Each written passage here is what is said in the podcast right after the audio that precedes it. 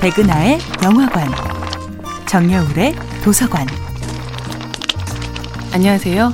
여러분들과 쉽고 재미있는 영화 이야기를 나누고 있는 배우 연구소 소장 백은하입니다. 백은하의 영화관에서 이번 주에 만나보고 있는 영화는 2002년도 영화 뷰티풀 마인드입니다. 한 권의 책과 두 명의 실존 인물과 세 가지 진실.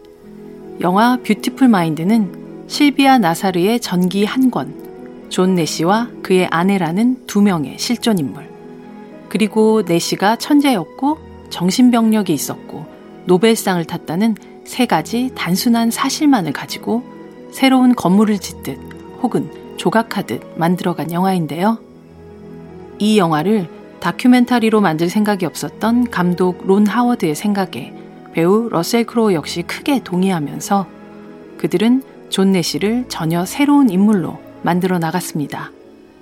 또한 의사인 아버지와 심리학자인 어머니 때문에 어린 시절 정신병으로 고생하는 아이들과 함께 같은 공간에서 자라났다는 각색자 아키바 골드만은 존 내시에게만 보이는 환영의 인물들을 창조해냈죠.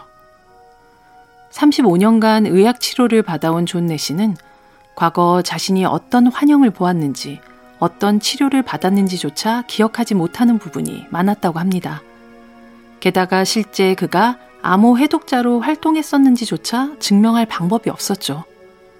결국 이 영화는 존 내시 본인의 구술보다 전기 작가 실비아 나사르의 치열한 조사의 결과물이었던 책을 참조해서 만들어졌죠. 러셀 크로는 자신만의 존 내시를 만들어가기 위해 촬영 전까지 실존 인물을 만나는 것조차 피했다고 하는데요. 하지만 TV 인터뷰에서 러셀 크로를 본 존 내시가 예고 없이 촬영장을 방문하면서 실제 수학자와 그를 연기한 배우의 첫 만남이 이루어졌습니다. 고작 15분의 짧은 만남.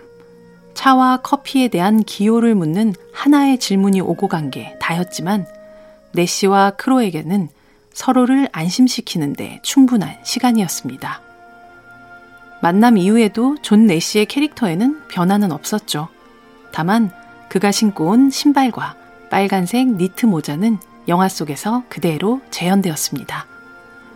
뷰티풀 마인드는 실화가 픽션을 만나는, 픽션이 실화를 대하는 가장 창조적이고 담백한 방식을 보여주었던 영화입니다.